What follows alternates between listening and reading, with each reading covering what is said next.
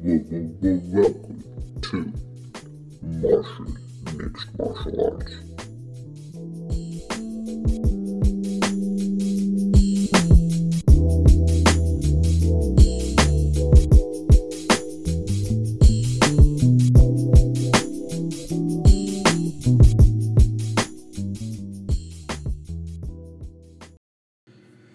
Hello, ladies, gentlemen, boys, girls, aliens, Martians, any conscious being tuning into the podcast. I welcome you to episode 13 of Martian Mixed Martial Arts. This week I have a guest from uh, my trusty source of Reddit's uh, r slash MMA, where uh, I asked uh, the, the entire forum if anybody wanted to be on my podcast this week, to which uh, only only one man replied. So he is the chosen one. He he is with me this week. His name's Andy. Say what's up, man. Yo, yo, yo. Good, good to have you on, man. Uh, we're this is the second take that we're doing of this because, like an asshole, I wasn't recording your voice for the past two minutes, but I digress. I got it set up now, and uh, we're gonna jump right back into talking about UFC two twenty two, which happened uh, around two weeks ago. So, uh, what what were your thoughts about the pay per view as a whole? Yeah, man. Uh, I thought there were certain fights that were super exciting, that I was excited for individual fights. Uh, as a whole, it wasn't my favorite pay per view. Uh, it wasn't, um, yeah, I wouldn't rank it as the most exciting package deal, personally. No, for sure. Uh, I think uh, the fact that they, they scrapped that main event together uh, last second, you know, uh, when they have a title fight fall out, they, they kind of feel they have to replace it with another title fight, even though this it's not a legitimate title matchup. You know, this girl has no qualifications to fight for a Mhm. UFC belt. Yeah, first And, fight in the UFC. Yeah, it's kind of kind of pathetic. So I mean, how good can the card have been with that as the headliner? But I agree with what you said. There were a couple individual uh individual. F- I didn't think there were that many good good back and forth fights, but a lot of good performances. You know, a lot of young stars performed well. Uh, you know, uh, from uh, Mackenzie Dern, Sean O'Malley, Brian Ortega. Those are all three very bright spots for the UFC. Um, and uh, we saw that the the pay per view numbers were uh, were a little bit better than we expected, uh, coming in at Certainly. 260 260,000, which uh, it was a shock to me. I mean, we've seen Demetrious Johnson sell hundred thousand buys five times. We've seen T.J. Dillashaw. We've seen all these guys, uh, Daniel Cormier, Luke Rockhold. All these people are selling less than Cyborg, and I mean, they literally just threw a can uh, in front of her and let her beat her up. But I guess I guess there's actually a little bit of an audience for that, surprisingly. Surprisingly, I think uh, similar to people talk about Mike Tyson when he was at his peak of his reign, that people would tune into his fights just to see maybe this is the guy that takes Tyson out. Maybe this is the guy that takes Tyson out. So I think Cyborg is starting to have that similar type of appeal where like she can't be invincible, really. So we tune in every time, and she's proving us wrong. Yeah, but I think I think what uh, you know half of that was people wanted to see Tyson lose, but half of them wanted to see Tyson like fucking maul somebody. You know, just right. throw in some like some you know like a, a, a mice in like a snake tank. You know, you know how you, you kind of don't want to watch, but it's kind of like just just uh, exciting enough to to watch, and th- that this kind of felt like that. I mean. Cr- Cris Cyborg put the beat down on that girl. Uh, Absolutely. could have been worse. Could have been worse. Uh, could have been Valentina Shevchenko beating up uh, K- Cachoeira a couple months ago. That's That was way that's worse. right. That was that was one of the fights I've watched through my hands. You know, can't believing it. Yeah. But, uh, well, I, I bet on I bet on uh, Shevchenko round three in that one, so I thought it was an early stoppage personally, but uh, that's Mhm. beside the point. I'm just kidding, but uh, we'll start at the bottom bottom of this card and see if there was any uh, any interesting fights. Uh, unfortunately, I uh, I was watching a couple of my buddies. I had three friends fighting uh, amateur Muay Thai th- this night, so I missed the first like seven seven or eight fights of this card. Uh, I tuned in on my phone for uh, one fight, I believe, but I actually missed a good a good amount of them. So uh, I might be relying on your opinion on some of them. Uh, anything you want to talk about or with uh, Jordan Johnson versus Adam Milstead? Because uh, I don't think that one's too exciting, right? No, man, you're shit out of luck if you're dependent on me because uh, I was in a similar situation. I was playing a concert that night, so I tuned Nice, in. nice. I tuned into uh, Sean O'Malley's. I saw the end of Dern's fight, uh, and then I started really getting going with uh, young Sean O'Malley. Oh, so so well, but Dern was prelim. So did you see the Vieira and Zingano fight? No, no, I saw. I got to. Oh, I did actually. This Zingano fight. I forgot about that one. That was a The, uh, stinker, I think, right? Yeah, that, I couldn't believe how sloppy her striking was, Cat Zingano's. How, Uh, yeah, I, and- I think that's a very common problem with women. Yeah, I Uh, mean, I don't know what it unfortunately, unfortunately, it's just. Well, I think it's like a. It's it's many things, but it's partly. Uh, it's a newer sport for them, and they don't have a legacy of trainers and coaches and et cetera, et cetera. But yeah, uh, there might be just a little bit of reluctancy to hear that they're doing anything wrong too. You know, that's a problem. I, I don't think that's uh, necessarily a problem with women. I mean, uh, men fighters have that problem too. Uh, I don't know if you ever heard this story by Kevin Ross, the uh, Muay Thai fighter. He told it on Joe Rogan's podcast that uh, Rich Frank- Franklin flew him in for a camp a couple years back, uh, and then he was, you know, watching him hit pads. He's like, "No, dude, your, your kicks are you're doing. You need to do this instead. Your knees this." It's like, "Oh, you're pulling back your cross." And he, and Rich Franklin didn't want to hear any of it. Like he he flew in this this striking specialist, and when he started critiquing him, he didn't. He literally paid no attention and didn't change anything. So yeah, that's um, a great. Yeah, it's a great way to never improve. hmm And I think there's a lot of people, uh, a lot of people like that. We're kind of jumping all around this part a little bit, but when the, with the word improve, I gotta talk about Andrei Arlovsky because Oh yeah. this guy is this guy's something, man. Uh, he comes back to the UFC, knocks three people out in a row. Did he, no, he didn't knock him out. He he beat Schaub by uh, Yeah. bull, bullshit decision. Then um, let me see who he beat after that. Scrolling through, he uh, knocked out un, uh, knocked out Bigfoot. Not impressive. Knocked out Brown. Uh, had a boring decision over Frank Mir, and then ended up dropping five in a row, losing to Stipe, Alistair, uh, Barnett, Ngannou, and Tybura. Four of them by stoppage. Uh, I mean, I thought he was well on his way to being done. I couldn't believe the fact that the UFC gave him uh, a sixth fight after losing five in a row. Um, but he came out in that fight against Junior Albini looking like a new man, looking like uh, his striking was improved. He didn't want to brawl. He didn't want to engage in a dangerous fight. He wanted to stick to what he knew, and he wanted to, you know, sm- fight smart, and he wanted a decision. Um, now he's fighting Stefan Struve, a little bit better of a competitor than uh, Junior Albini, but this time he adds even more tools to his game. It was mostly just stri- mostly just uh, boxing in uh, the Albini fight, if I remember correctly. But this fight, he was uh, in, using inside leg kicks, and he landed more takedowns in this one fight than he did in his entire UFC career. So Yeah, yeah, that's my favorite statistic that they threw out. That's just a, that's ridiculous.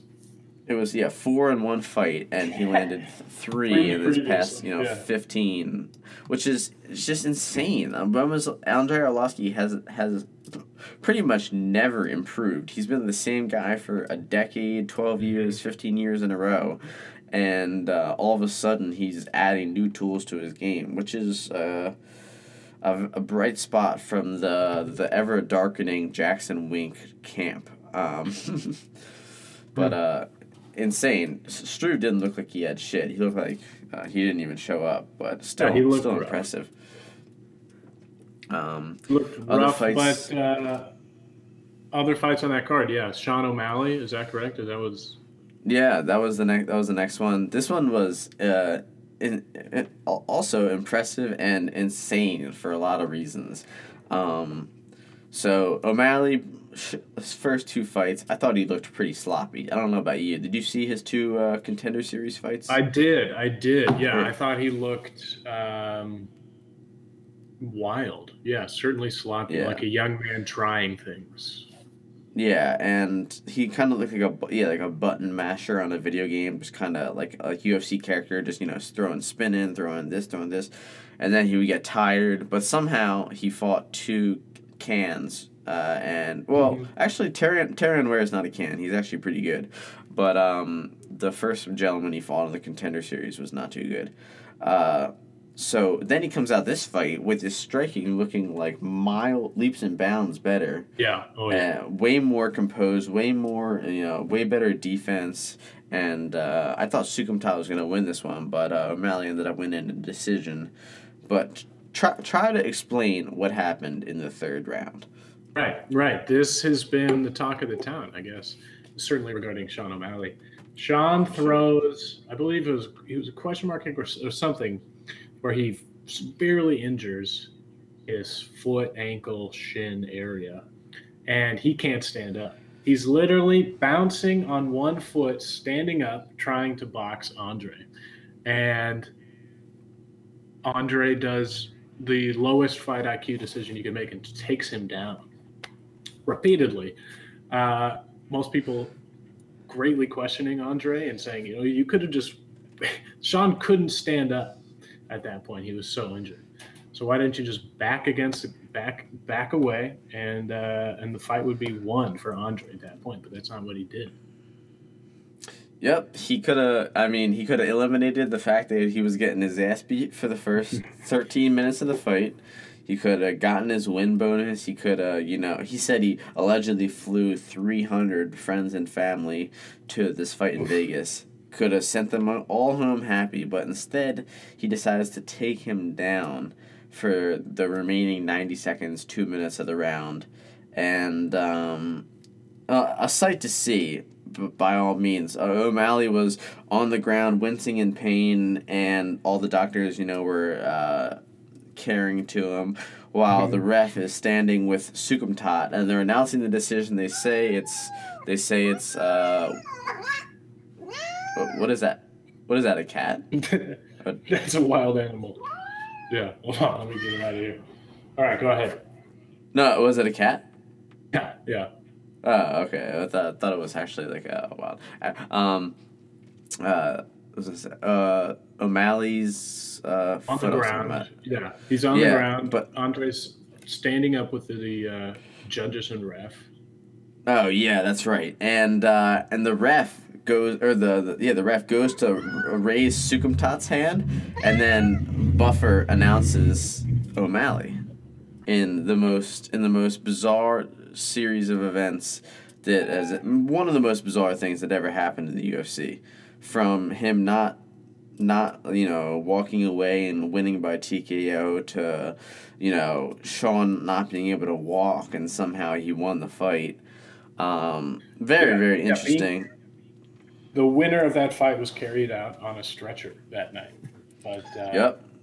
So But- the, and then the second time, the second time that happened, remember? right, right. The uh, CB Dollaway fight was a blow after the bell. Also came on that fight card. S- Yeah, so um, we can. Uh, after uh, last thought about the uh, Soukhamthath is the thing. Uh, he has since deleted his Instagram because he's claiming that the haters are too bad for him. Uh, I don't give a fuck. Fuck that guy. I commented on his Instagram and told him he's the stupidest fighter in the UFC. Uh, he- after after round two, he was twelve to one odds, which just doesn't make sense for a male a male fight. You know, because it can definitely end at any time. So, here's So- the que- so the question. Sorry, continue your point, and I'll ask it. Yeah, so I bet one dollar on, on him in between the rounds, and would have would have turned one into twelve if this man would have walked away. So I'm really salty about that one dollar. I had friends who were you know hundreds, if not thousands, of dollars deep on Soukhamthath too. So I mean, that that that's just that guy's just uh an idiot. Uh, what were you gonna say? Yeah, the question is is Andre really that stupid? Is his fight IQ that low? Or the other argument that people are saying is he got rocked so bad in the first and second rounds by Sean O'Malley that uh, that he was just completely out of it. Yeah, I, I actually I don't think it I don't think it was that because uh, I saw a, something on Sherdog, and it was uh, an analysis before the fight, and it said Soukhamthath like attempts takedowns at the wrong times and almost handicap handicaps himself. uh, from winning the fight. And then some writer said, "Hmm, if only somebody could have predicted this." And it was probably the guy who wrote it, you know. but he's he saw it. He saw it coming a mile away. I didn't think it could be that bad though. Here you go. And the last fact about Sean O'Malley. Uh, he's the only fighter that's currently in the UFC spotlight that is representing my beautiful home state of Montana. So we're proud, Sean. Interesting. I did. I did not know that. Doesn't doesn't act like a kid from Montana. He acts like he's from Hollywood. Uh, I like him. Right. Right.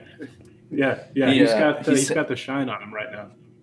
Oh yeah, he said he's just he's just having. Somebody said he's just having fun. You know, like like uh, Ariel said, like I interview you know every fighter at media days, and you know almost every single one of them is miserable. They're cutting weight. They're yeah, they already did 10, 12 interviews this camp. They kind of just want to you know weigh in and fight.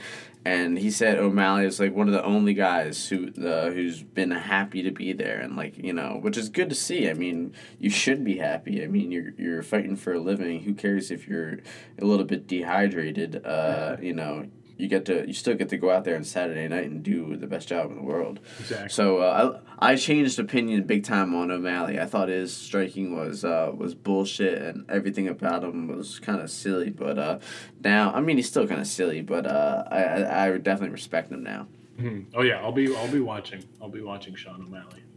But uh, let's talk about that other fight where the winner was carried out on a stretcher, uh, this time via DQ from when uh, Hector Lombard landed uh, a combination, really, after the bell. Uh, what did you think about this DQ? Yeah, I don't know. I read a lot of different things, and it seemed like after every opinion I read, my I would flip flop saying DQ was too harsh or DQ was the right move. But uh, I believe it was Hector Lombard himself that said, you know, the ref's job. It's not the fighter's job to stop when the bell rings. It's the ref's job to get in between them, to make it clear the fight is over, et cetera, et cetera, et cetera. So I don't know. I think uh, I think in the heat of the moment, it's incredibly difficult to judge something like that. But what do I know? Yeah, it is definitely hard to judge, but then uh, uh, I think somebody brought up this topic of having a second referee just outside of the cage. You know, they already have Marc Ratner, the VIP of Regulatory Affairs, uh, ready for to explain any controversial decision. Why not just have an official uh, member of the athletic commission to say, "Hey, you know, what'd you think there?" And then so my opinion was if you saw if you saw the 10 second clip, not just the the bell rung, uh, Hector Lombard throws an exact same I don't know if it was cross hook or hook cross combination, like five seconds before he throws this one. So he uh Mark or Dollaway throws a kick, he catches it, and then he he misses with his uh, hook cross or whatever, and then he Dollaway throws the same exact kick, and then the bell rings, and then he lands that hook cross. Um, you know, I don't I don't think it should be a knockout win for uh, Lombard like some people were saying. Right. Um, actually, the, the span the, I don't know if you saw this, but the Spanish broadcast for uh, which was like Chito Chito Vera, Fabricio Werdum, and somebody else. They were saying that Lombard should have won. I don't think he should have won, but I definitely think it should have been a no contest. And I think that a D, DQ for Ho- Holloway is straight up wrong.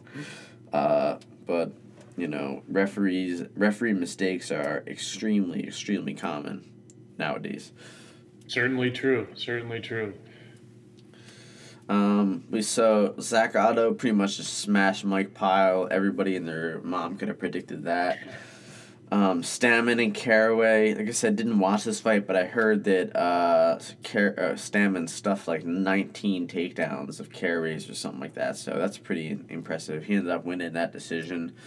Uh, Dodson and Munhoz, I watched this. I was watching this fight on my phone, um, so I didn't really get an excellent sense of it. But it didn't seem like uh, anything happened. I, I know I know that for sure. There was nothing significant in this fight. Um, John Dodson posted a highlight on his Instagram, and it was literally like nothing. Like he landed a few punches, a few leg kicks. Like, come on, uh, really bad fight. Uh, and Dodson won a dis- uh, decision, um, split decision. Uh, there are five split decisions on this card, and um, good old Adelaide Byrd, uh, the same Ah. woman who had the the what was it uh, Triple G nine Canelo. no ten rounds to two for Canelo. Yeah. Um, so Yeah. she scored this. She, she scored this uh, three rounds to zero for Dodson, which is flat out wrong. Uh, not not not much to say there. But um, next fight we had a, a huge upset. Uh, uh, LFA uh, local lightweight Alexander Hernandez stepped in on about two to three weeks' notice for an injured Bobby Green and uh, knocked out Beneil Dariush in a minute. Um, you, you you saw this knockout right? It, pretty impressive. No, no, I missed Um, this fight actually. Well, did you, did you you saw the highlight right? No, or no, just not like even. Oh really? Yeah. You know, it, I think I did. I don't. I don't. It doesn't. Rem, it doesn't stick out in my memory though. I remember that it was just like a flat line punch though, but uh, an interesting thing what happened in this fight. I don't. I doubt you saw this either, but uh, it looked like uh, Hernandez was running up to Dariush and he faked a glove touch and then he threw a, a kick Oh to the yeah, body. yeah, yeah, yeah. I remember that controversy. Yeah. but um so he was like I, I don't know i don't know what you're talking about. Like dariush and i touched gloves and like agreed uh, not to touch. I was running out there with my hands up and i threw a kick. Like like you know the mcgregor did the same thing when he fought Mhm. brand out you know he was sticking his hand out judging the distance judging the distance. It looked like he was about to touch gloves and then he kicked him. But it's not it wasn't a it wasn't a dirty move in my mind. No, Um, no, no. I agree. but uh, shouts out to that guy for you know uh, seizing the opportunity, and, uh, beating like a top fifteen lightweight. Uh, that, um, I imagine he's probably gonna struggle with the competition he's gonna face now, though. Um, next fight, Mackenzie Dern and Ashley Yoder. Didn't didn't see this one, and I just tried searching like on the internet for it, and all of like the even the illegal streaming websites like uh, didn't have this video. So the ufc's copyright team must be working pretty hard in this one. Uh, i heard it was a pretty uh, ugly fight for dern. Um, she got dropped in it and she uh, you know won one round clearly the first round lost the second round clearly and then uh, i think uh, uh, not a lucky takedown but a desperate takedown Mhm, in the mhm. third kind of submitted the, the third round for her so uh, I don't know. I think. Uh, do you think it was too early for Mackenzie Dern to enter the UFC? I think this is she's four now, right? Yeah, no, she's five zero. She's certainly ambitious. You can tell that in her interviews. She's very excited, uh, especially her BJJ game. Uh, I don't know. I mean, I think uh, I think why not let her let her have a shot, and we'll see how she fares. You know, if it's too early, we'll find out. But uh, for now, I think she has enough of a uh, enough of a stride after that victory, and she's talking about uh, wanting to fight in the next next UFC event in Brazil, and uh, Yeah, they actually they actually booked uh, booked her a fight already uh, against Amanda Cooper. oh yeah, yeah, yeah, yeah. So we'll see. So, and I agree with you too. Like she's at the skill level where she's already good enough. Uh, you know the the the straw weights in the UFC aren't very high level. Besides, you know five five uh, five or ten women. Mhm. Uh, they're actually you know my very low skill level. Uh, so I think. Uh, that she's definitely ready. Uh, I mean, that was not an, an easy win, and uh, Yoder, who's not really uh, known for her wrestling, stuffed a lot of her takedowns.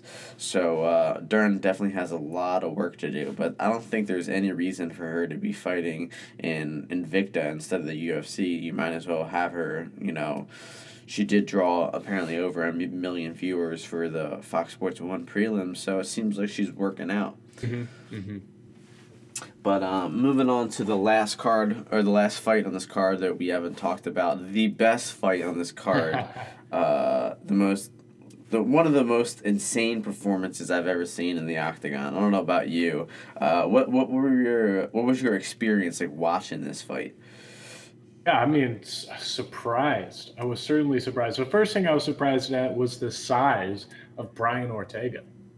We've just found Dude's out massive. massive. He weighed in, I think, 160 or 164 pounds. So that's like a he Yep. gained 19 pounds in 24 hours, uh, which is scary. Yeah, I don't think that's that's much worse than what most guys are doing nowadays. I'd say the average is like fifteen, but nineteen is big for sure. Um, I mean, weeks after they're probably huge. You know, I don't know if you've seen pictures of Eddie Alvarez, but the dude looks like two hundred pounds right now. Oh, yeah. He's got Yeah. like a, a swollen face, big cheeks. Like you know, his his his shirts literally look like they're not fitting right. Uh, so, which is which is normal. But uh, you know, nineteen overnight, that's big, uh, and it showed it showed in there. And um, He was, you know, I very tiny. In. I, yeah. And so, did you? What? How did you see this fight playing out uh, before it before it went down? Yeah, my prediction was, uh, I think, similar to a lot of people's, which was uh, if Ortega won, then he would win by submission with that scary, scary BJJ game he has. Uh, so I did not see it going as a knockout. And uh, I mean, we were all surprised. Frankie Edgar uh, never finished in his career, uh, gets knocked out by a grappler in the first round. Certainly Yeah, surprising. there was a. I'm not gonna say I saw any uh, saw it coming because I definitely didn't see it happening like that.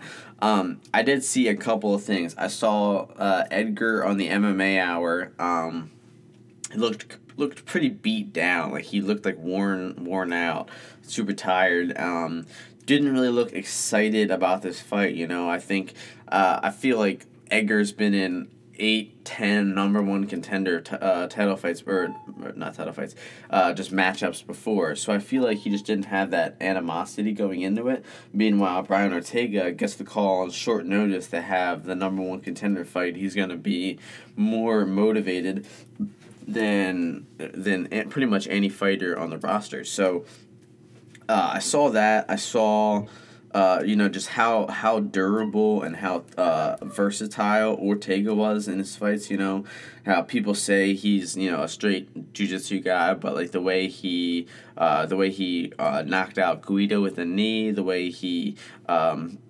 grounded and pounded Thiago Tavares in the third round after losing that fight. Um, the dude just had so much promise to him, and uh, I thought I thought he was gonna finish him. You know, I thought that Ortega would get it done. Uh, I th- of course thought it would be submission. I, I thought it would be in the late rounds, but um, I didn't want to leave it to just that. So I, I made a I made a little bet on Ortega, and instead of going with submission, I just bet inside the distance, which you know it's a knockout or uh, or submission, and uh, it ended up uh, being beneficial because he did get the knockout.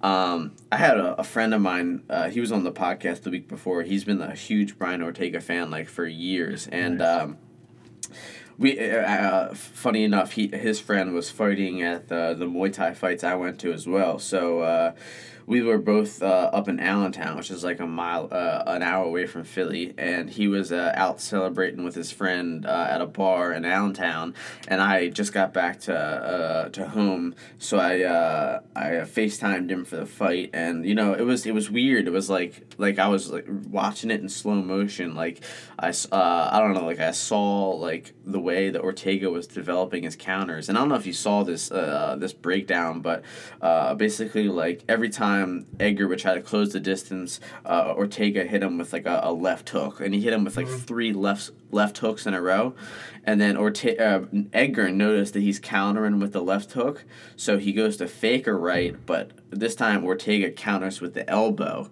And that was the shot that really stunned uh, stunned Edgar, and it was just such such a surreal moment uh, to see him, you know, finish him like that. It was such an insane knockout with like the uppercut that took him off his feet.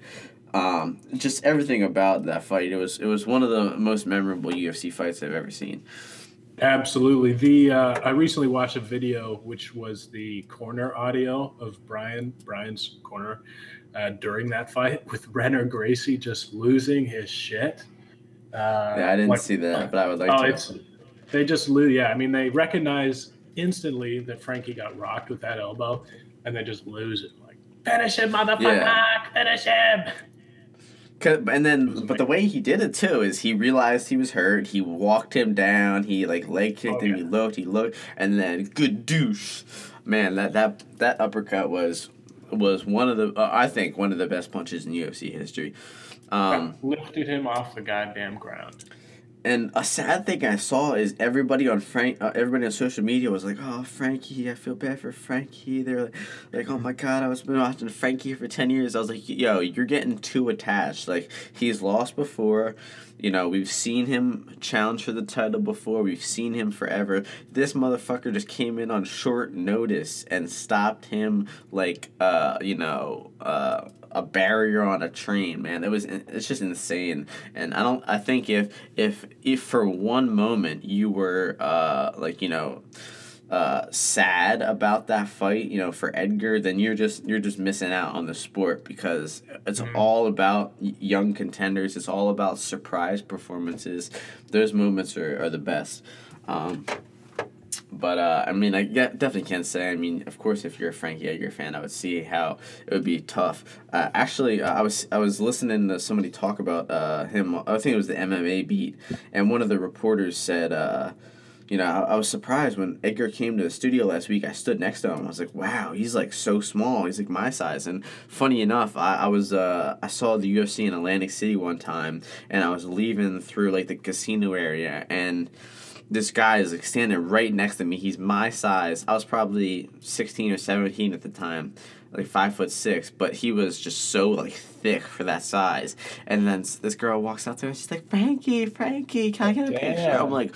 I'm like, yo, I was literally walking down the stairs like next to him, and he takes like one picture and then runs, uh, which is I, I don't know, it was in, in- insane. So, yeah, I feel I feel for the guy. Kind of a sad loss, but I think he'll I think he'll bounce back pretty well. Uh, I, I think he could even get a title shot within the next two years. Still, Yeah, I think he's still But, in uh, it. But one thing, I mean, worth talking about. Um, we mentioned the size difference of those two guys. It seems also like young, like the young up and comers are paying off for the UFC, but they're also these long, lanky guys. You have Holloway, Ortega, uh, even Sean O'Malley, or they have quite a reach for their uh, division, and it just seems like these guys with this reach just have a crazy advantage. Hey, good thing you brought that up because you know I, for, I forgot to talk about it. But the the next the the clear cut move for Frankie Edgar is go down to one thirty five, right? I think yeah, that- apparently. yeah, he's got to. I mean, there's you know, uh, Cruz is a little bit older. You know, uh, TJ is. Uh, we've seen him lose. We've seen Cody lose. It's a very open division. Uh, you know, the fact that. Uh, TJ DJ might happen is kind of a little discouraging because it might hide, hold up the title picture. But I think Ortega should. I mean, Edgar should take a while off anyway. Um, like he should let Ortega and Edgar fight, let DJ and TJ fight, and then see what his next move is gonna be. But um, I think uh, that one thirty five would be a great move for Edgar next. But speaking of TJ and DJ, you you you mentioned yeah being concerned about like holding up those divisions if uh, TJ wins, but or if DJ wins, it doesn't want to defend at uh, that weight. But what about what are your thoughts on a catch weight fight at about like one thirty for TJ and DJ? Yeah.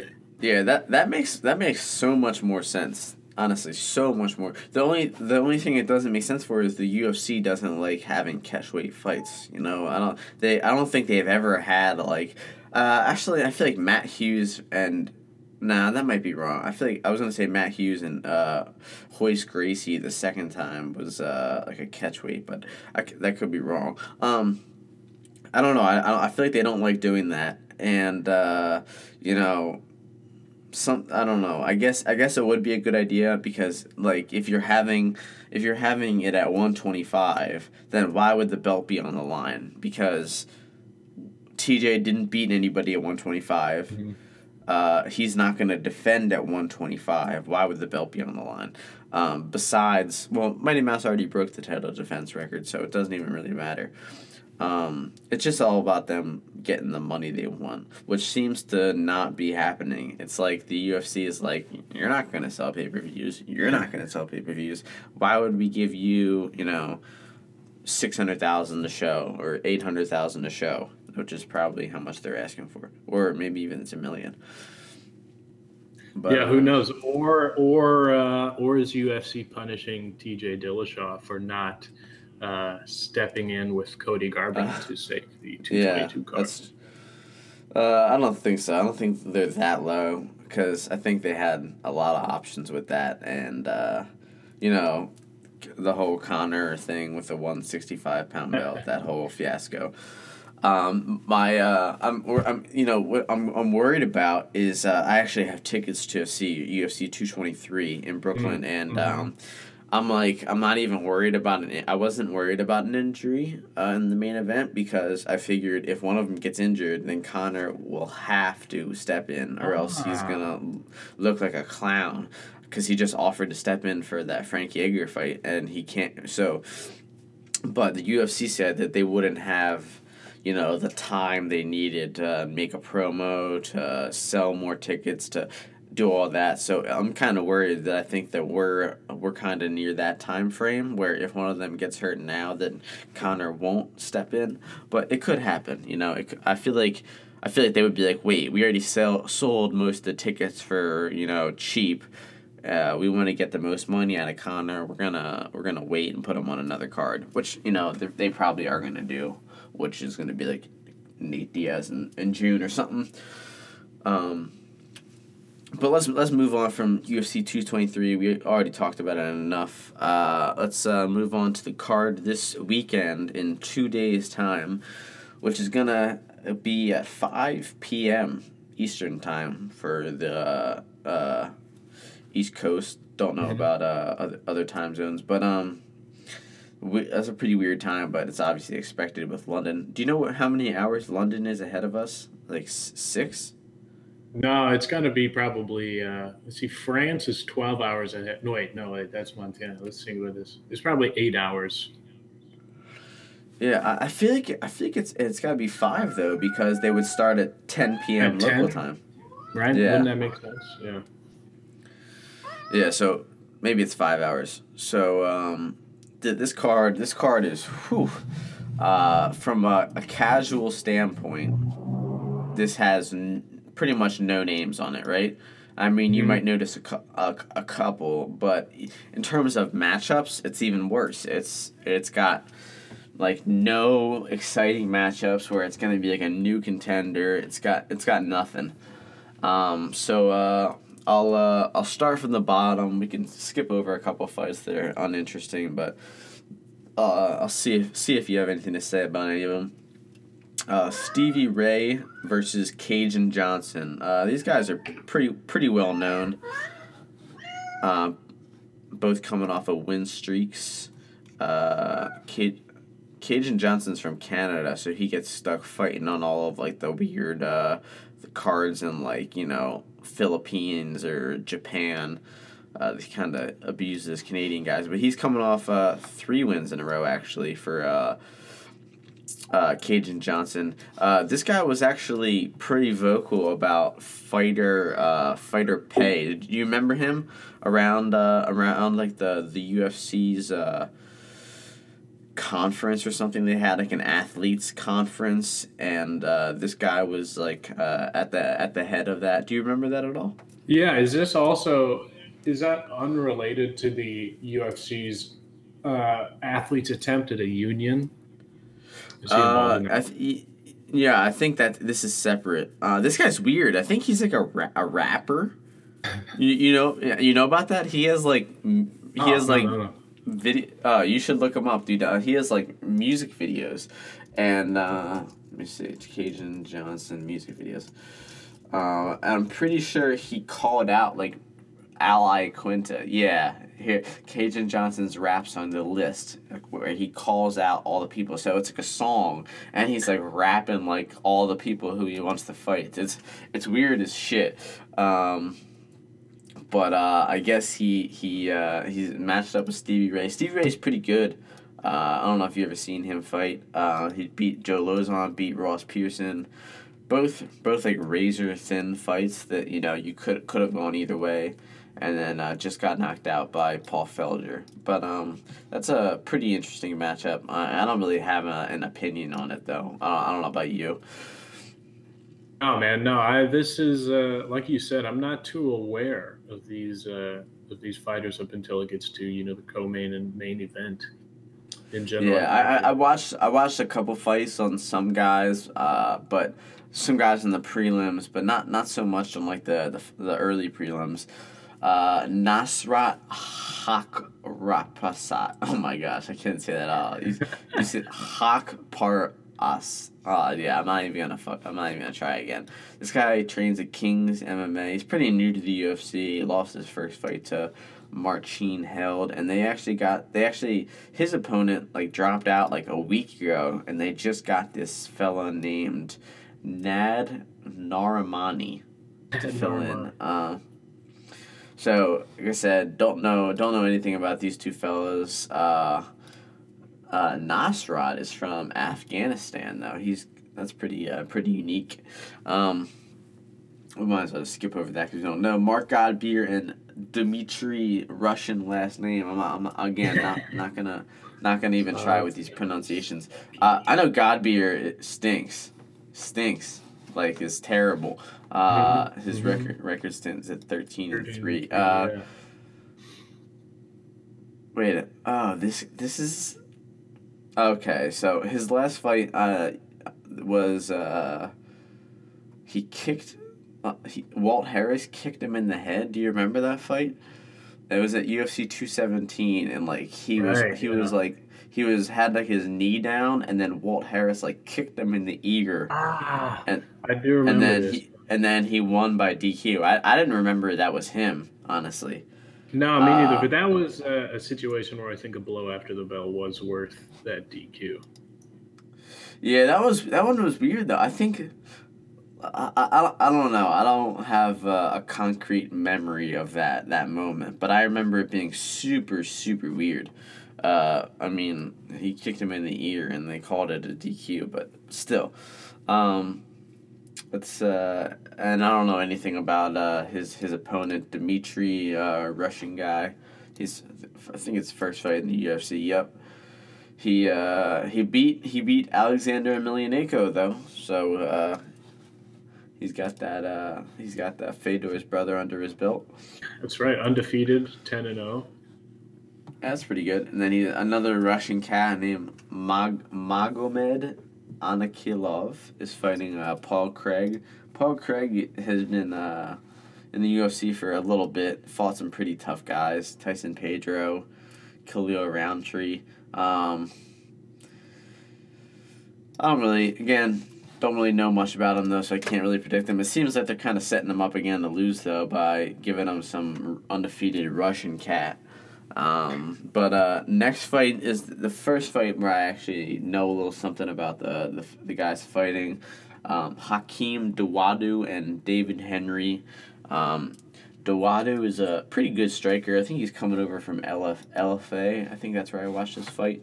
Um, oh no, uh, World Series of Fighting actually. Yeah, he just beat Steven Siler, uh, who's not not very good. Uh, but uh, this guy looks pretty pretty good. He's uh, pretty Muay Thai oriented. Uh, got got really composed striking. Uh, and then the fella he's fighting, um, D- Danny Henry, not so much composed striking.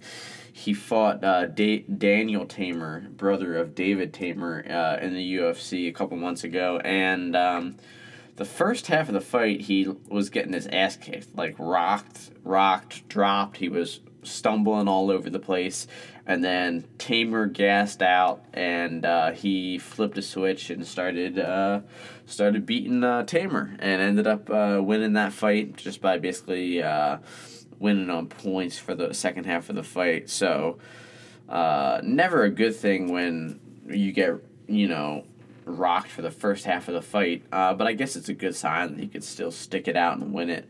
Um, I imagine that Dawodu will have uh, will have a striking advantage in this fight, and it'll stay on the feet.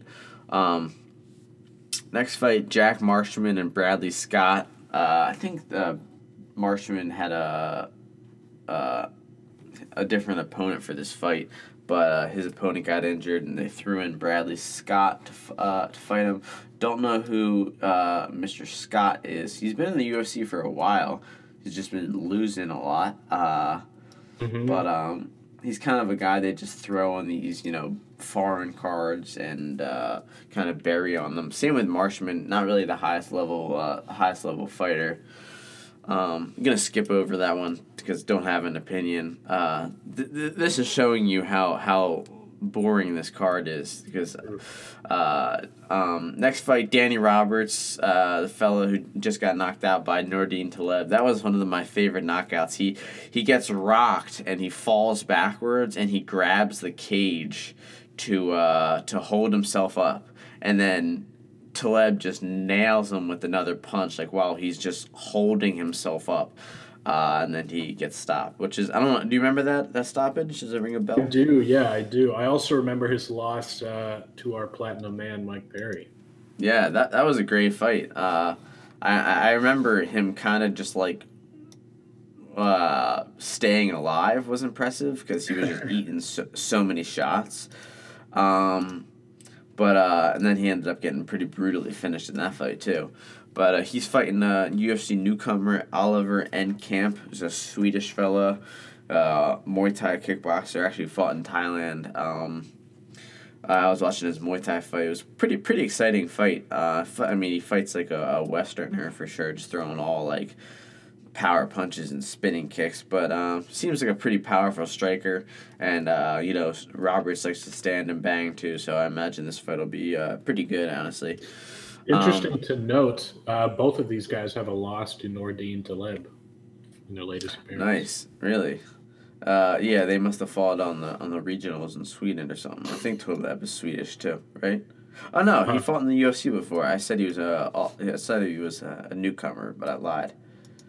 Yeah, it right. about, Um, uh, yeah, it was the last. It was fight night. Uh, Gustafsson versus Teixeira. Teixeira, the last one in Sweden. Yep. Uh, next fight, uh, Charles Byrd versus John Phillips. Charles Byrd is kind of like a a, powerhouse sloppy striker. Uh, I watched him on the Contender Series, uh, and he pretty much again fought not too technical guys there, and you know just has really it's like kind of like schoolyard fights with like where you like you know throw big punches and then have a huge slamming takedown and then not really too much like uh, wrestling skill just kind of like getting a hold of a guy and you know ripping him to the ground. He did win both submission but both fights by submission but uh, his jiu-jitsu didn't seem too high level. It seemed like he was just wearing uh, some some lower level skill guys out and submitting them but he's fighting uh, Welsh fighter John Phillips, who's been fighting forever since 2005. Finally getting his chance in the UFC. This guy trains at uh, SBG in Ireland with uh, John Kavanagh. He lives in a caravan. Uh, behind the gym, uh, you should check out this video of him giving a tour of the caravan. Uh, it's just him, you know, just sh- it's like an RV or a trailer. But uh, amazing that he has 27 pro MMA fights and he's living in a caravan. Uh, hopefully he can. indeed. Hopefully he can uh, get a get a paycheck under his belt this uh, this uh, time. All right, now we're moving on to the main card where there's actually four decent fights, um, with with both contenders being UFC level. Uh, I I only think there's like one or two of those on the entire prelims, but um, Leon Edwards versus Peter Sabrata. Leon Edwards is coming off of uh, a win against Bryan Barberena. He's actually on a four fight win streak. Uh, his only UFC loss, uh, no, uh, two UFC losses, but he lost to Kamaru Usman, obviously a fucking killer, Uh-huh. and then uh, Claudio Henrique de Silva. That name doesn't ring a bell, but uh, he's beat some pretty pretty uh, respectable guys: Albert Tumenov, Vincent Luque, and Bryan Barberena. Um, he's he's pretty much like a, a wrestle and control type of guy, uh, where he gets people down. He doesn't really have too good striking, but he's uh, pretty patient, you know, with looking for. Uh, he's not gonna like shoot at the wrong time and uh, get himself caught. He's gonna you know wait for the right time. But uh, the fella he's fighting, Peter Sabrata, is very similar. Doesn't have much striking skill. Just kind of waits to get a takedown. But uh, Sabrata, I believe, has better wrestling and better top control than Edwards.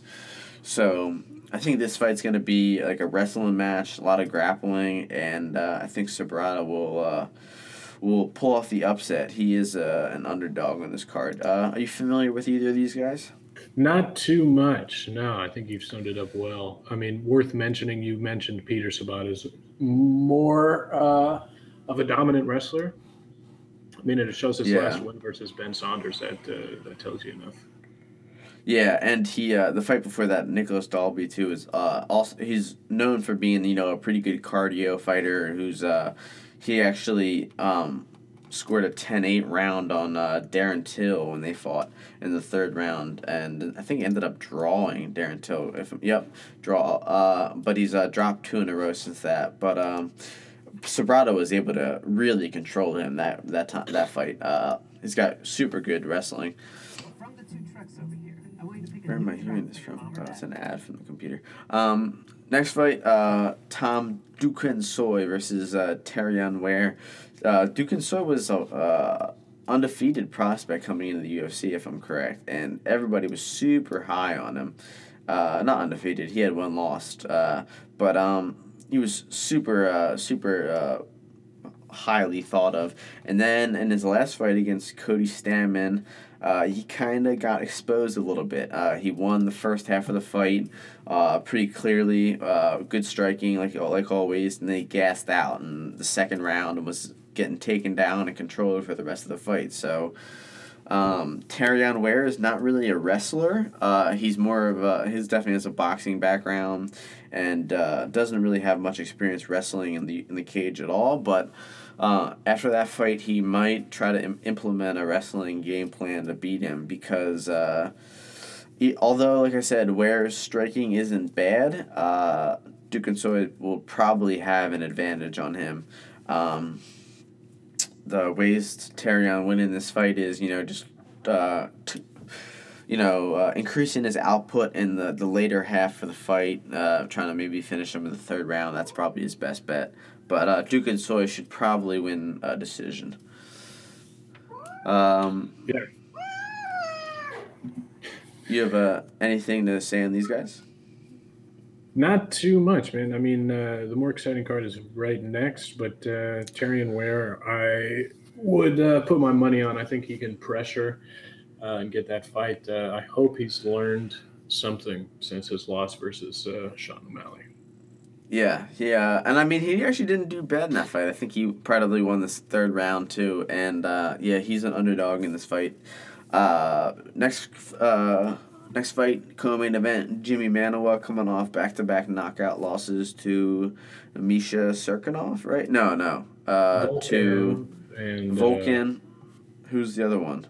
The one I don't know. I think it. Uh, I Anthony Johnson, maybe. Oh no, no, yeah, that's right. That was a while ago. Not two losses though, Yeah, just one. was 2015. Interesting. Um, yeah, he has a so- uh, win over Corey Anderson and Ovince Saint Preux more recently. Yeah, I remember. I remember those. Um, two pretty good fights. But uh, John Blachowicz is a pretty strong wrestler. He's fighting. Um, hasn't been able to put it together in the UFC too well. Uh, you know, they actually already fought before, um, and uh, Manuwa beat him by decision. But uh, I don't know. I think think this fight uh, might go a little differently. I think Blachowicz is used to learn his uh, wrestling a little more effectively, and uh, Manuwa is you know definitely susceptible to attacks against the cage, like we saw him get knocked out. Mhm. Uh, and uh, I think he he's uh, definitely doesn't have the best takedown defense, so he could get taken down and controlled. But uh, Manuwa could also, you know, blast him with uh, some of his heavy punches. Like we haven't seen it in a little while, you know, since uh, since he knocked out uh, Corey Anderson uh, around this time last year in London. Uh, but um, I think that uh, Manuwa could return. But I think that uh, this is Blachowicz's fight to win, and uh, he will wrestle fuck him to, to a decision. that 205 pound man from Poland. I'd rather be Uh, fucked by something else. Yeah. uh, what's your opinion on this one? I mean, yeah, I think uh, Jimmy Manu is much more familiar to me than uh, Blash whatever which uh, coming into this. but uh, I think honestly, Jan will be uh, more well-rounded in this. Uh, uh, you know, one of his marketable skills is his jiu-jitsu, and I hope he. Uh, I don't know. I'd, I'd love to see uh, a submission win over Jimmy Manuel for this. Yeah, he uh, doesn't have much on the feet, so I'd expect him to uh, to shoot pretty early. And um, a uh, somewhat surprising, uh, interesting matchup in that main event. Uh, Fabricio Werdum taking on Alex Volkov. Um, Volkov's looked pretty pretty fucking good in the UFC. Uh, he's uh, 5 and 0. No, only 3 and 0. Sorry. But uh, former Bellator heavyweight champion, I believe. Uh, you know, fought, fought a lot in Russia, beat a lot of tough guys. Um, really good striker. He's just coming off of a knockout win over Stefan Struve. Um, he uh, pretty much boxed up uh, Roy Nelson to a decision. Um, and, uh, you know, Werdum's last fight was against uh, Marcin Tybura, which was uh, a 25 minute kickboxing match, which he won. You know, uh, Tybura kind of kind of thrives not thrives but um you know is is better fighter when he can wrestle and you know contr- be the bigger guy on the ground but you're not going to do that with Werdum obviously so he uh, struggled with that but um I don't know I think obviously uh Werdum's striking isn't uh, the same level as Volkov's, but I think Werdum uh, is just very adaptable for MMA. Somehow is very tough to beat.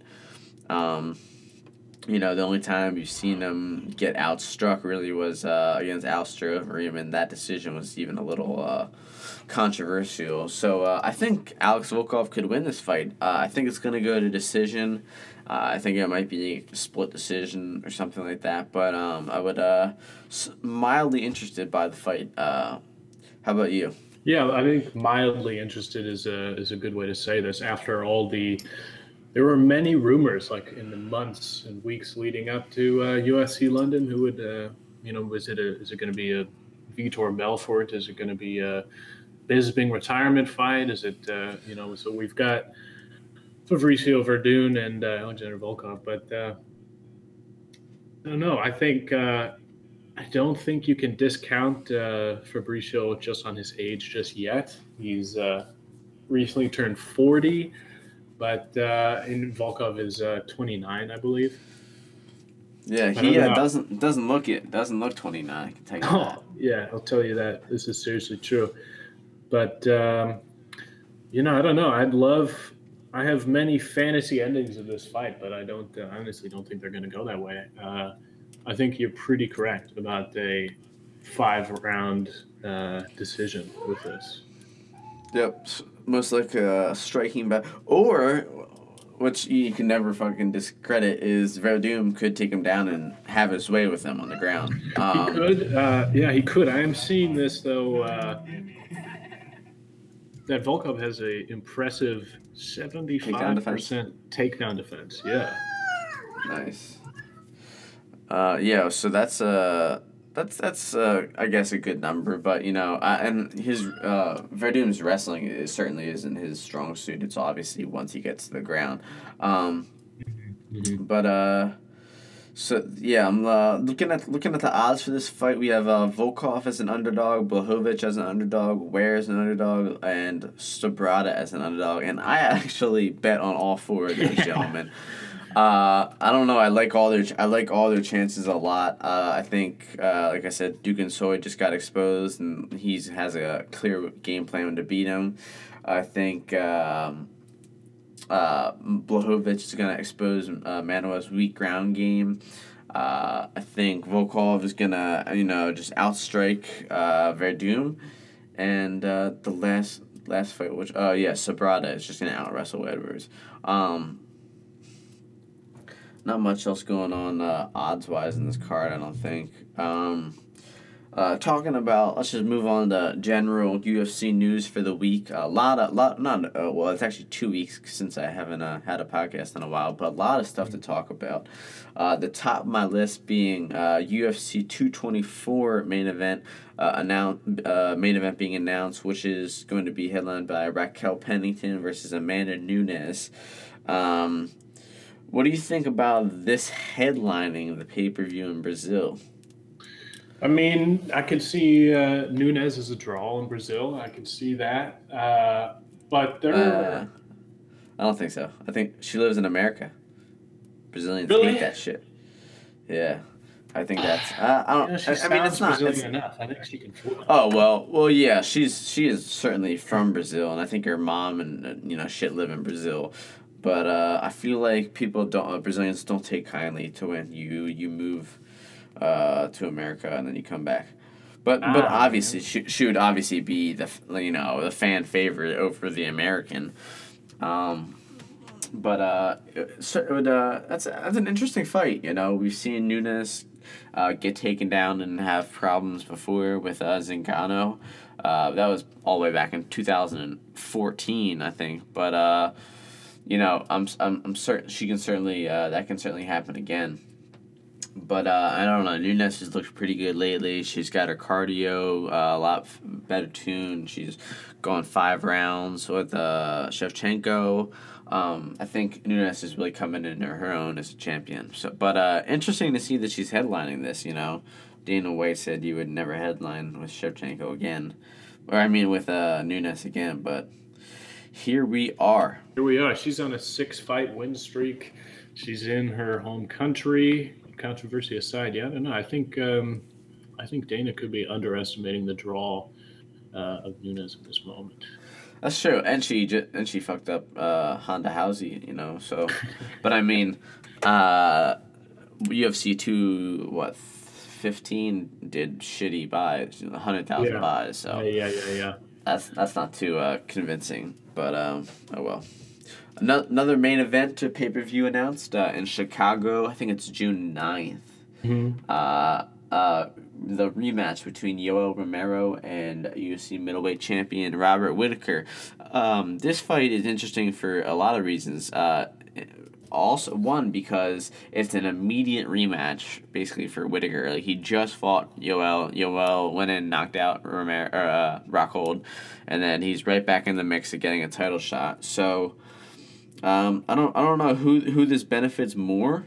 Uh, you know, uh, I, th- I think it would have to be Yoel, right? I mean, he's got he's got the age, uh, which is you know a ticking not a ticking time bomb, but it's certainly uh, declining. Um, and uh, you know uh, Whitaker just coming off of uh, some some health issue. I, I forget what it was, like uh, ulcers in his stomach or something. Yeah, it was like sound- uh, it was a staph infection. yeah, uh, pretty that, like, pretty got out of serious. Yeah, so um, I can uh, I can see that this being a little bit of an advantage for Yoel, and uh, I don't know. I'm definitely definitely intrigued by the matchup. I think that uh, Yoel is very very smart, very smart fighter, and uh, he could definitely make some adjustments to uh, make this fight more interesting. But ultimately, uh, I see uh, it probably going the same way. Yeah, yeah, I don't Um, know. I uh, I think you're right about that. The fact that uh, uh, God damn it, what's his name? Not Whitaker. Yoel. Yeah, it's that fact that Yoel has momentum coming off of that uh, Rockhold win, and uh, he did injure himself. He injured his leg in that fight, and we haven't heard uh, much about that since. I wonder That's right, yeah. Yeah, or if that could have just hindered his his performance in the fight. He didn't really. It didn't really seem like he got to explode the same way he usually does, you know. And I don't know. It didn't seem like he was fully himself that fight. But um, Yeah, he had- be he Robert, had- Robert Whitaker's good. Yeah, that's true. That's true. It's exciting though. Uh, you know, especially after hearing uh, hearing his appearance on the latest Rogan uh, MMA show. Yeah, I'm o- I'm only like I'm only like five eighths of the way through it, but I'm I'm working my way through it. Yeah, it's Uh, kind of it's tough. good stuff. Yeah, good. Oh, what to understand?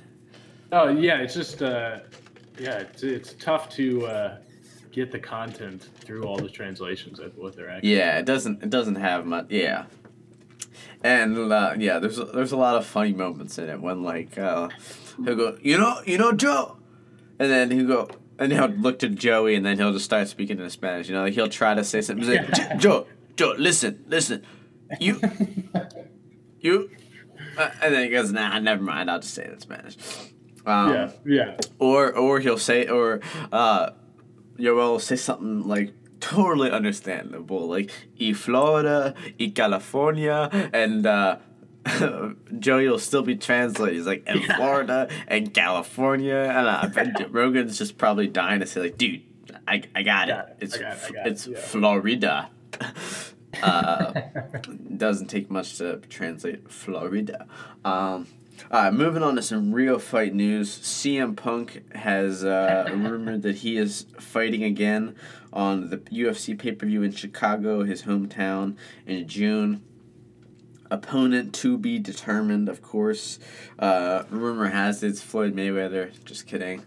Um, I- honestly, like all jokes aside, I wouldn't really disagree with that matchup. Um, I don't think I don't think it makes any sense to bring in another O and O fighter or O and one fighter to fight CM Punk.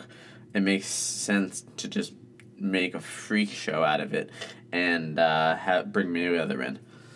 Yeah, it's weird that uh, such a bad record fighter has such a draw like CM Punk. So who do you bring in? Like a total punching bag or total, you know, nobody? So the so the money side and the fan side and appeal side, Mayweather makes sense. But also, you know, what is Mayweather's like one thirty five probably. Walking Uh, no, no, no. Well, he walks around a little heavier than that. Probably he walks around probably one fifty-five, one sixty. Mhm. Yeah, so then that's that's a lot closer to CM Punk's weight. Uh, Yeah, but still, Punk would have to cut to 170, you know. So it, it is it is probably 20, 25 pounds. It would certainly be hard for Mayweather to get uh, an opponent. But, th- but they could also be like, dude, this is your only fucking option. Like, we're not going to sign uh, an, uh, a zero and zero featherweight for you to come over and fight. It's like, you can either fight our, our Punk or, uh, or you can not fight at all. yeah, yeah, But exactly. Segueing in, segueing into that, uh, we also had our favorite champion Tyron Woodley come out this week and offer offer Mayweather Mayweather MMA training, or I don't know if he offered it or if he actually said like they're gonna do it. But um, I saw a quote that said Mayweather's wrestling right now is seven out of ten. That's that's the quote that they gave. They gave that his wrestling is seven out of ten. Um, Who is he my wrestling? advice, Like my advice children? is uh, uh, his wife. He's wrestled his Oh. wife when he was beating her ass. Uh, or Oof, or some of the some of the the hoes at his strip club when they're uh, they're not giving him enough tips. That's You right, know, that's it's like, right. yo, where's my twenty five percent? Um, you know, uh, my advice, Floyd Mayweather, uh, enjoy retirement and you know, st- quit fucking around with this, cause dude, like you're just you're making it worse for yourself. Like, I don't know. Uh, I- I've learned jujitsu, I've learned uh, Muay Thai, and I've learned wrestling, and I've thoroughly enjoyed jujitsu, thoroughly enjoyed Muay Thai, and I fucking hated wrestling um, cause it's like the hardest shit ever. Uh, you know, if you didn't learn it in high school, you know, when you had to, you know, cut weight during school or, you know, wake up and get to school early to have practice at 6 a.m., you're not going to be able to learn the discipline to wrestle effectively. So, someone, a 40 year old, 41 year old trying to start wrestling is just fucking stupid.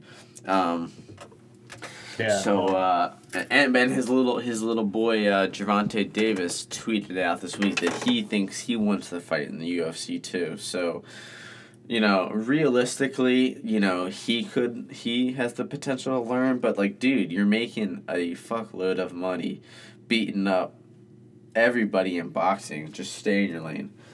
stay Um, in your lane. I think it's the same. I mean, I think, I think Mayweather is just playing with the press. He's just keeping his name out there, and I think Yeah, that's exactly what our favorite champ Tyron was doing. I- It's like he, we haven't Oh, yeah, heard for of him sure. in a couple of weeks. So he's like, well, I got to get my name out there. Let's, uh, let's just throw. He's the worst. He's Yeah. he's the worst.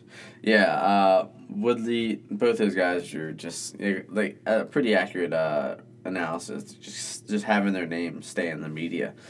Um, but um, moving on, uh, uh, some some possible uh, some possible fights that uh, are being talked about. Uh, uh, people are questioning who uh, Michael Bisping's retirement fight should be against. The you know whether it should be well, it can't be Vitor because he's fighting Machida. Um, but uh, Bisping and Rockhold uh, trilogy is being thrown around. Do uh, would you like to see the trilogy fight between these two? I think. I mean, my heart wants it so bad. Like uh, I know Bisping has talked about wanting to go out on a respectful note, uh, but that's like that's not the Bisping we know and love. And I know that Rockhold would bring out the best shit talking uh, from Bisping. So like my little heart just is uh, would very much enjoy that fight. I think it would be predictable though. I think Bisping has uh, shown the holes in in Rockhold's game uh, so much that other fighters are taking advantage of the same left hook uh, over knockout power of him. So uh, I'm in, I'm into it. I'm into that fight. Yeah, I feel like Rockhold is just like mentally beaten. Like I think he's he's he's like I said, like he just he's done in his own mind already. Um, I think Bisping broke him, you know, uh, and there was a uh, he tweeted Bisping saying like, "Dude, sign the contract, or you scared of when I you scared of when I uh, choked you out in Australia." And he's like, "Nah, bro, not scared. Remember, I knocked you out and stole your belt." It's like, "Oh, okay, that's right." Uh, like how, like why would you even bring that up, dude? Like, yeah, sure, you choked him out in two thousand fourteen, but he knocked you out and stole your belt in two thousand sixteen. you don't have any leverage. So, uh, I mean, it's still a good fight. I think it's I think it's a, a great idea. It's a shame it didn't happen in London. Although this would have been way too soon. Uh, I wish Bisping would have never fought Kelvin Gastelum. I wish he would have just waited. He could have fought in in in, uh, in fucking London this weekend. But I digress. He uh, he got knocked out by Gastelum and now had to sit on the sidelines for a while. Exactly. But, um, and uh, it's a shame. Yeah, it's a shame. I don't think there's any fans of Michael that are happy he went to uh, went to take that fight in China. No, yeah, bad bad move. Uh, another fight, uh, J- Jose Aldo and Jeremy Stephens. I think uh, Stephens called out uh, Aldo after his last fight, and Aldo said, "I'm game. Let's do it in Brazil," uh, which is, I think, a bad move from Aldo. You know, he just got uh, his ass kicked twice in a year. I think he should take a little more time off before coming back. Um, and uh, especially when you're fighting Jeremy fucking Stephens, that dude is looking better than ever. Um, so uh, I think Stephens said that no, he doesn't want to fight him in Brazil, but he would fight him in Chicago. So um, you know that fight might happen. Uh, I, I, I, it seems like a it would make sense from the UFC standpoint, maybe not from a fan of Jose Aldo like myself standpoint, but um, he uh, I don't know. It's certainly it's certainly ambitious. You know, not not uh, taking an easy fight. He's just straight up saying I want I want the guy on a kill streak right now. So uh, that just shows the heart of Aldo.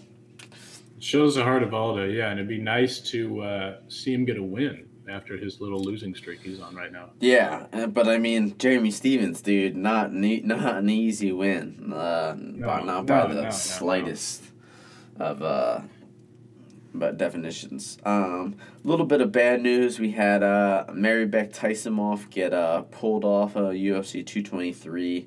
Uh, really surprising he was even on this card and uh, to start with. We we've known that he's had a lot of visa issues uh, for a while now. Hasn't been able to get in the United States, and um, this hap- They booked him on this Brooklyn card, and a couple weeks later, he says that he's still not able to get a visa, and so they uh, replace uh, Taisumov with um uh, Olivier Aubin-Mercier and uh, he's going to be taking on Evan Dunham in Brooklyn now. So I guess they replaced it with a pretty legitimate fight, but kind of a bummer. I really wanted to see Taisumov fight, uh, but guess that's not going to happen.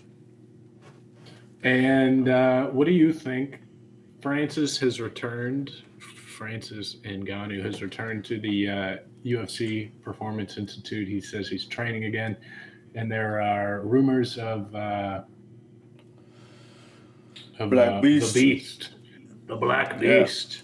Uh, Derrick Lewis, what do you think about that fight? Uh, I I hate Ngannou. Like I think he's so bad. Like he's so bad. Uh, like he's so one dimensional. He has no adaptability. That was like. Uh, I don't know. His fight against Miocic was one of the one of the worst fu- performances like ever. It was, Um, it was so stunning. Yeah, it was stunning how bad he got shut down. and like where can he go? He doesn't he doesn't know how to wrestle at all. He doesn't know how to strike at all. All he does knows how to do is throw power punches. Like he yeah, was and he's got you know two you- minutes too to do that. yeah exactly. And like in his in his open workouts for the Stipe fight he was throwing these powerful leg kicks and these nasty knees and these head kicks and didn't throw a fucking strike besides uh, a haymaker in that entire fight. Um, honestly, I think the dude should retire and uh, you know do something else with his life. But uh, if he wants to come back to the UFC, I'll watch Derrick Lewis beat him up all day. Oh yeah, and how like I loved how Derrick Lewis called him out. Something about uh, something about calling Francis a forty-year-old man. Yeah, he said let's Oh, let's do it before he's forty. That's yeah, that is funny. Uh, I mean, Black Beast isn't too young himself, honestly, but uh, he's not certainly not as old as Francis. Um, and there's also some speculation that Francis' birth certificate not even being legit, so that's pretty funny. I Um, can see that. I can see that. Couple uh couple Bellator fights that are announced. Uh, not much exciting, but you know always keep track with that that parallel universe. Um, Roger Huerta uh, versus Benson Henderson is going down in just like three weeks. Actually, uh, James Gallagher, uh, you know the Irish prospect, was supposed to be fighting uh, Budapest, Hungary for that card, but injured his hand, and they uh, pulled this trick out of their hat. Uh, Roger Huerta uh, former UFC star, former Sports Illustrated cover. Um, so uh, interesting that he's coming back. Um, and they're throwing him in there against no slouch, Benson Henderson. Uh, Benson has struggled in uh, Bellator a lot. He's one and three in his past four fights, but I mean, I still think he can uh, win this fight. Uh, tough fight for Huerta. I mean, he's beat two cans in a row, but um, I don't know, man. Coming in on short notice versus Henderson is not an easy task. Certainly. I don't know, not. but Bellator, not much exciting going on there. A bunch of old guys. Old guys. cards. Yeah, we have the. Uh, I mean, the next upcoming, the most exciting thing about Bellator right now is, is their heavyweight tournament. Yeah, Fedor Emelianenko. Um, yeah, I'm looking forward to Mir, uh, Mir Fedor. That should be good. They just announced uh, Big Country versus Cro Cop. Not really exciting, but uh, I guess where it's interesting to see Cro Cop in there. Um, seeing if he's going to be the same uh, special supplement Cro Cop as he was over in Japan. And then uh, last la- last topic for the show, uh, we're gonna talk talk about Nick Newell. Uh, oh, he was a, f- a local fighter, not local, but regional uh, fighter who is uh, has an amputated hand. I believe it's his right hand, um, and he's basically got like uh, his his uh, up until his forearm, but a little bit past his elbow is pretty much all uh, cut off. But he is still a high level MMA fighter. Uh, I believe he's fourteen and one, maybe fifteen and one, honestly. Um, but uh, he's he's uh, fought in World Series of Fighting for a long time. He fought Justin Gaethje. He did lose that fight. Um, but uh, he uh, fought in World Series Fighting. After that fight, he got a couple more wins. He fought in uh, LFA this past weekend and uh, finished the uh, Sonny Luque in the first round, rear naked choke, or as a face crank actually. Face crank, more like a neck crank. Kind of. I just read, oh, read that off Reddit's uh, Wikipedia page, but he's uh, certainly an accomplished fighter. Fourteen and one is a pretty legit record. Um, and uh, there's a lot of speculation on him coming into the UFC. So, do you think that uh, the UFC is next for next Nick Newell? Yeah, man. I uh, I say let him bang, bro. Let him bang. You know, like um, Justin Gaethje recently said that he's into he's into the idea of being. Uh, he's like, I'm the only guy that uh, beaten that's beaten this kid, and uh, I think he has a shot. Um, similar to like my opinion on Mackenzie Dern, I think he's he's got enough to uh, to show up to the UFC. So like, why not? Uh, why not? Let's see what happens.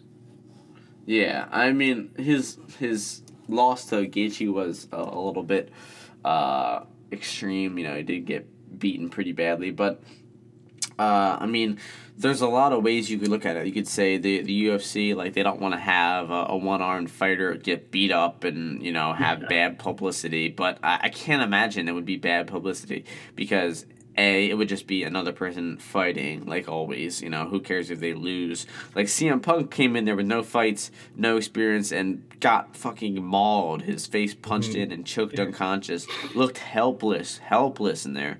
And this guy has proven to look good. Fifteen pro fights. He's got footage. You know he can fight. Why would you not? Why would you not bring him in? He's marketable. He's uh, you know super uh, uh, good on the mic. He's uh, respectable. Uh, people throughout the community know him. It's a no brainer to get this guy in the UFC. Um, but uh, for some reason, it seems like the the direction of the UFC is hesitant to sign him. I believe Dana was asked about him before, and he said that uh, I don't know he's not ready or some some bullshit. But uh, I would definitely think that the time is now for uh, Nick Newell. Uh, I mean the U- the lightweight lightweight he's a lightweight. The U- uh, UFC lightweight has over a hundred guys on the roster, so you know, there's gotta be some competition in there for him. You know, even if it's even if he might get fucked up by the top fifteen, he can still fight five, ten times uh, outside of the top fifteen before reaching that level of caliber. So sign him up. The UFC would be fucking stupid not to. Yeah, yeah. I mean, I agree. I think uh, you're right. The UFC brass is hesitant for uh, you know what what the what would the press say if this guy just it's totally mauled. But I don't think they're looking at the opposite side. I think like regardless of if Nick Newell does well in the UFC or not, the positive feedback that the UFC would get for letting in a disabled uh, fighter uh, would greatly outweigh all that negative press. Like I think it's uh, it's a gold mine that they're not digging into. For sure. And I mean, how many times do you, you know, there's thousands of Instagram and Twitter pages, you know, they're just like general meme, general sports, general video websites, you know, and those are what millions and millions of people follow and they see they see some crazy athlete at the NFL combine, they check them out, they see some crazy highlight from an NBA game and they check them out not often that you see like the UFC get like general uh, media coverage or ju- you know casual coverage. But if you all of a sudden have a guy in there with one arm, not uh, you know beating people up, choking people out, it's gonna be something that the the casual media is definitely interested in. You know, there's uh, I think I can. I don't know if you know you know the style video I'm talking about. You know, a Facebook video where they say, Yeah, yeah, yeah. U-. UFC champion Cody Garbrandt made a promise to his, you know, to this Maddox uh, kid so many years ago that he would win a championship uh, and he would beat cancer together. You know, that's a story that breaks that like that that uh, that barrier into the mainstream. And I think Nick Newell has all the potential to do that, and they should pounce on signing him uh, for Bellator does. Yeah, absolutely, But- absolutely. But uh, all right, man. I think that's gonna wrap up all the stuff this week. We uh, talked about UFC two twenty two was uh you know pretty pretty okay card. A lot of individual performances. Uh, the most uh, exciting. Uh, thing leading out from that would obviously be uh, Brian Ortega. Ortega is gonna fight Max Holloway this year. It's gonna be an insane, insane matchup. Um, I mean, featherweight just uh, proves again to just be one of the, uh, the I think the best division in the UFC.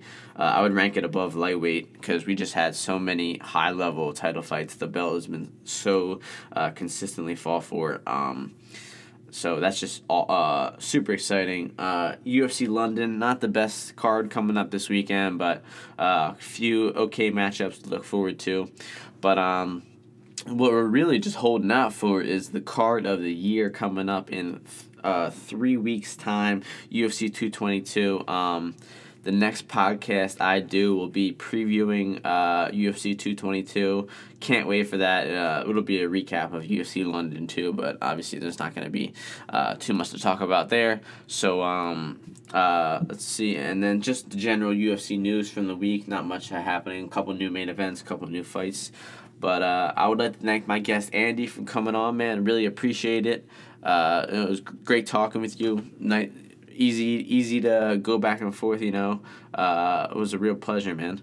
Oh yeah, man. The uh, the pleasure was mutual. It's always good to uh, talk violence. Yeah, right. Uh, like we were talking about, it's kind of hard to uh, find uh, friends in real life who know a lot about the UFC, but uh, doesn't matter. You can still talk about uh, fights pretty in depthly uh, through the power of the internet. So uh, thanks again, man. Really appreciate it. And uh, ladies and gentlemen, boys and girls, aliens, Martians, any conscious being tuning into the podcast, I thank you for tuning into episode 13, and I will see you guys before UFC 223. Peace.